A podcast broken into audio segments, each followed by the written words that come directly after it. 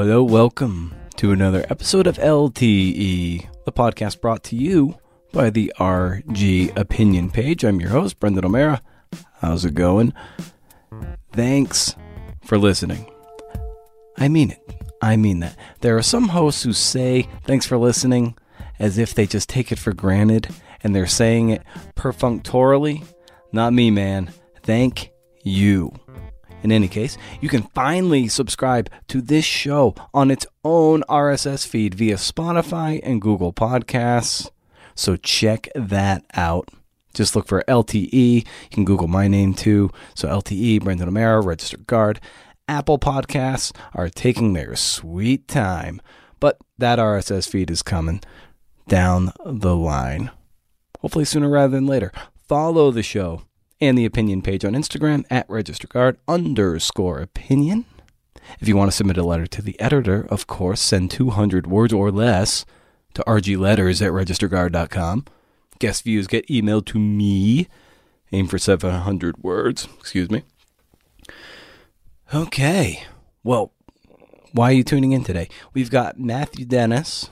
Matthew Denis, yes, on the Skype lines today. He's the features writer responsible for CAFE 541. In this episode, we talk about how he's doing his work amidst these COVIDian times, what he's drawn to, what lights him up, and what he's working on.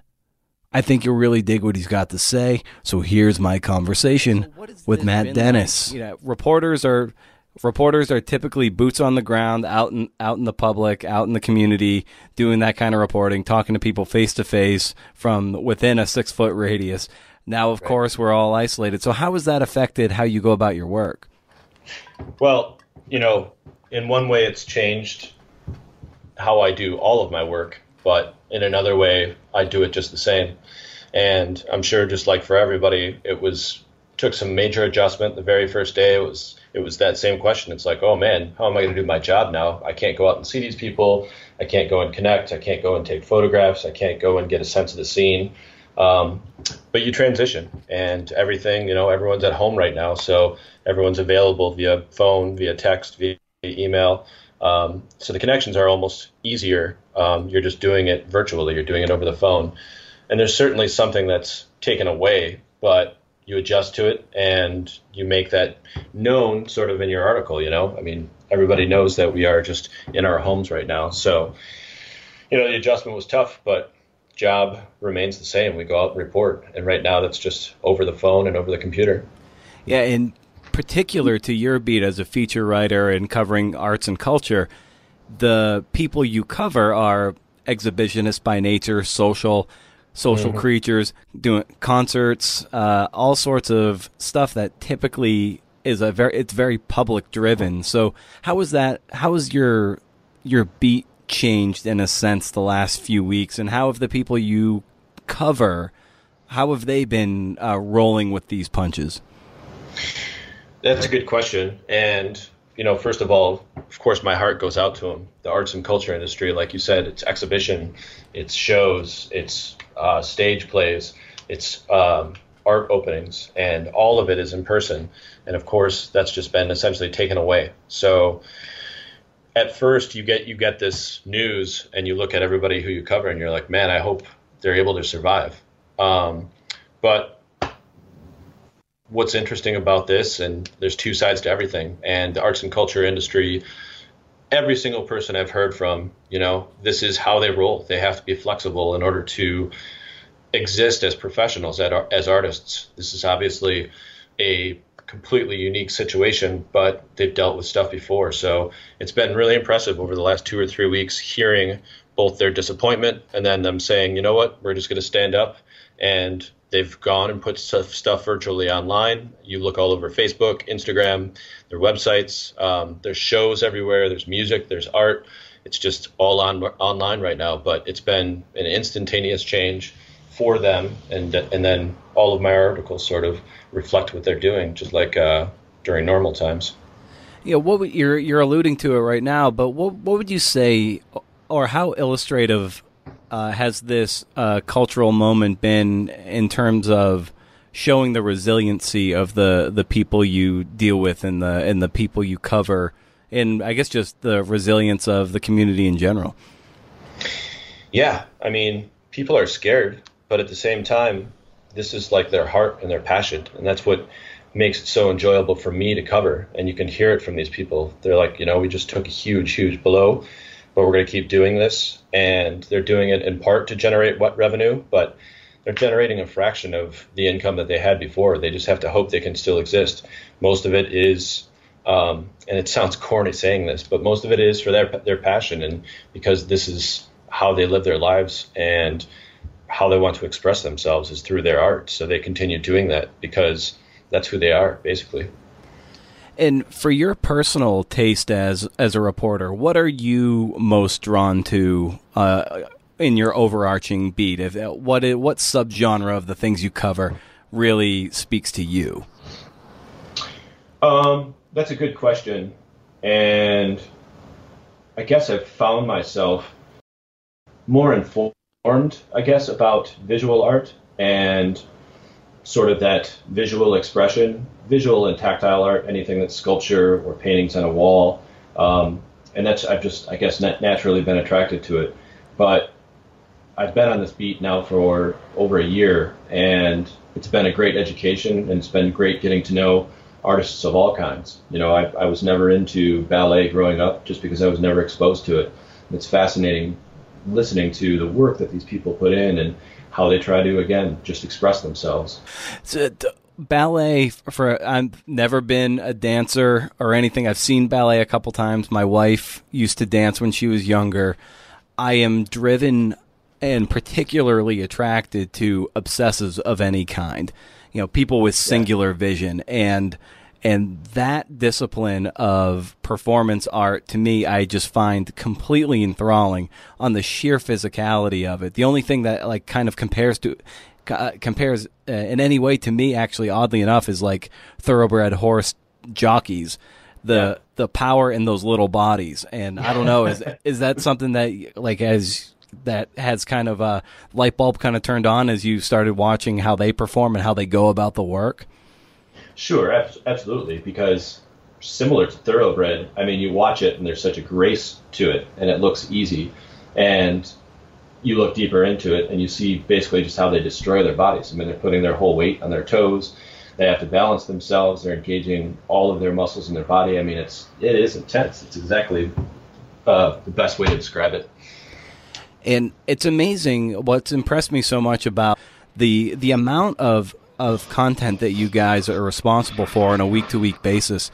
So maybe you can give us a sense of, you know, what is that grind like to get that content together, to put it together for every Thursday for our readers? Well, it's on Thursday and Sunday now. We split it up for our readers so it wouldn't just appear on one day. So Thursday's essentially entertainment, music, Matt's picks, and then Sunday's your art section, which will have visual arts, theater, that kind of stuff. So it's a load and it's a grind, but I'm appreciative to be able to do it. I was thinking about this interview a little bit earlier today as I was doing my work, and it's just like, you know, I've got this huge budget. We're planning out 3 or 4 weeks. I've probably got 20 or 25 stories I'm thinking about, you know, and I've got like 7 to 9 stories I'm writing, and it's a huge load, but I love doing it, and I don't know, I feel lucky doing it and managing it. It, I guess, is similar to any other job that you love and you're good at. It's a pain in the butt, but you handle it because you want it to be handled, you know? And how do you go about curating and generating ideas? You just said you had 25, you know, ideas, you know, 9 stories sort of that you're working on, actively working on. You know, that's just so much work. So how are you curating those ideas and then going about pursuing them and then, of course, executing them? Email. Most of my ideas... when I get press releases, that's when I know something is going on and I can try to fit it into our budget. You know, my editor, Alison Bath, probably is annoyed as heck by it, but she also appreciates it. I mean, I'm looking at our budget right now and I have Matt's picks, which encompasses everything. You have 2 music articles, you have 2 performance articles, you have 2 arts articles every single week, you have a cover article. So you try to put your arms around all of it. So email, Facebook, Instagram, any kind of social media, that's how we know what's going on. So that's the very tip of it. And that's, I guess, what people out there should know is the only way for me to organize this stuff is just to keep it on our budget, keep a calendar of it, and constantly check those sources. And as you know from the other podcast I host, I often ask writers and filmmakers and reporters, you know, where they feel most alive or most engaged in the work.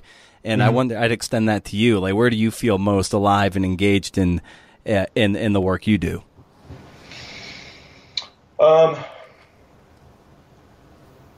That's an excellent question, actually, and I'm not sure I'm answering it the way you asked it, but I'll use this as a jumping off point too for what's coming up in Cafe 541. Yesterday evening and then today, I had some really good conversations, and I think I feel most engaged in the work when I'm talking to people. After, again, I've put something in the budget, I've scheduled an interview, made sure we could sit down and talk. That very moment when you're talking to someone and listening to what their project is or whatever they're working on, that's the great part, because, again, you can hear their engagement and how it brings them alive just in their voice as I'm doing this stuff over the phone now and then in person if you can see it in their face. So hearing about something, like you said earlier, you're interested in people who are kind of obsessed about their stuff. I feel the same way, too, because I'm kind of the complete opposite. Like, I'm just interested in everything, and being able to sit down and talk with someone is fascinating, because you can see it light them up, and it lights yourself up, you know? Absolutely. Well, Matt, this is great to get introduce you in terms of the person behind the great work you do on the podcast here. I hope this is the first of many conversations we'll be able to have as you churn out more and more great features for Cafe 541. So, lastly, where can people maybe like follow you on social media and also, you know, go and read your works and get more familiar with it? On Instagram, we have the Register Guard Instagram, and I'll post 3 to 5 Instagram posts on cafe_541. That's the name of our section. Registerguard.com, of course. You can find our articles under Cafe 541. Facebook, the Register Guard will publish all of our articles kind of leading up to their publication. So starting Tuesday or Wednesday and then through Saturday, all of the articles that'll be in Cafe 541 for that week will also be living online.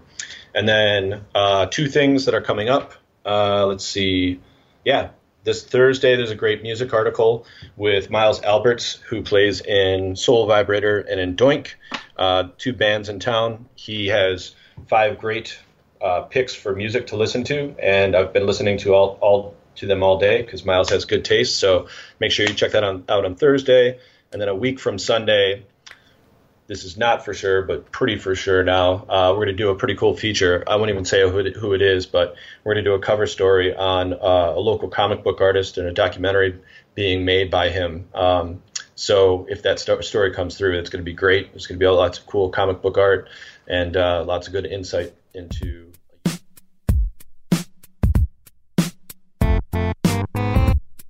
Hey, like I said earlier at the top of the show, thank you very much for listening. This show is produced by me, Brendan O'Mara. You follow the show at registerguard_opinion on Instagram.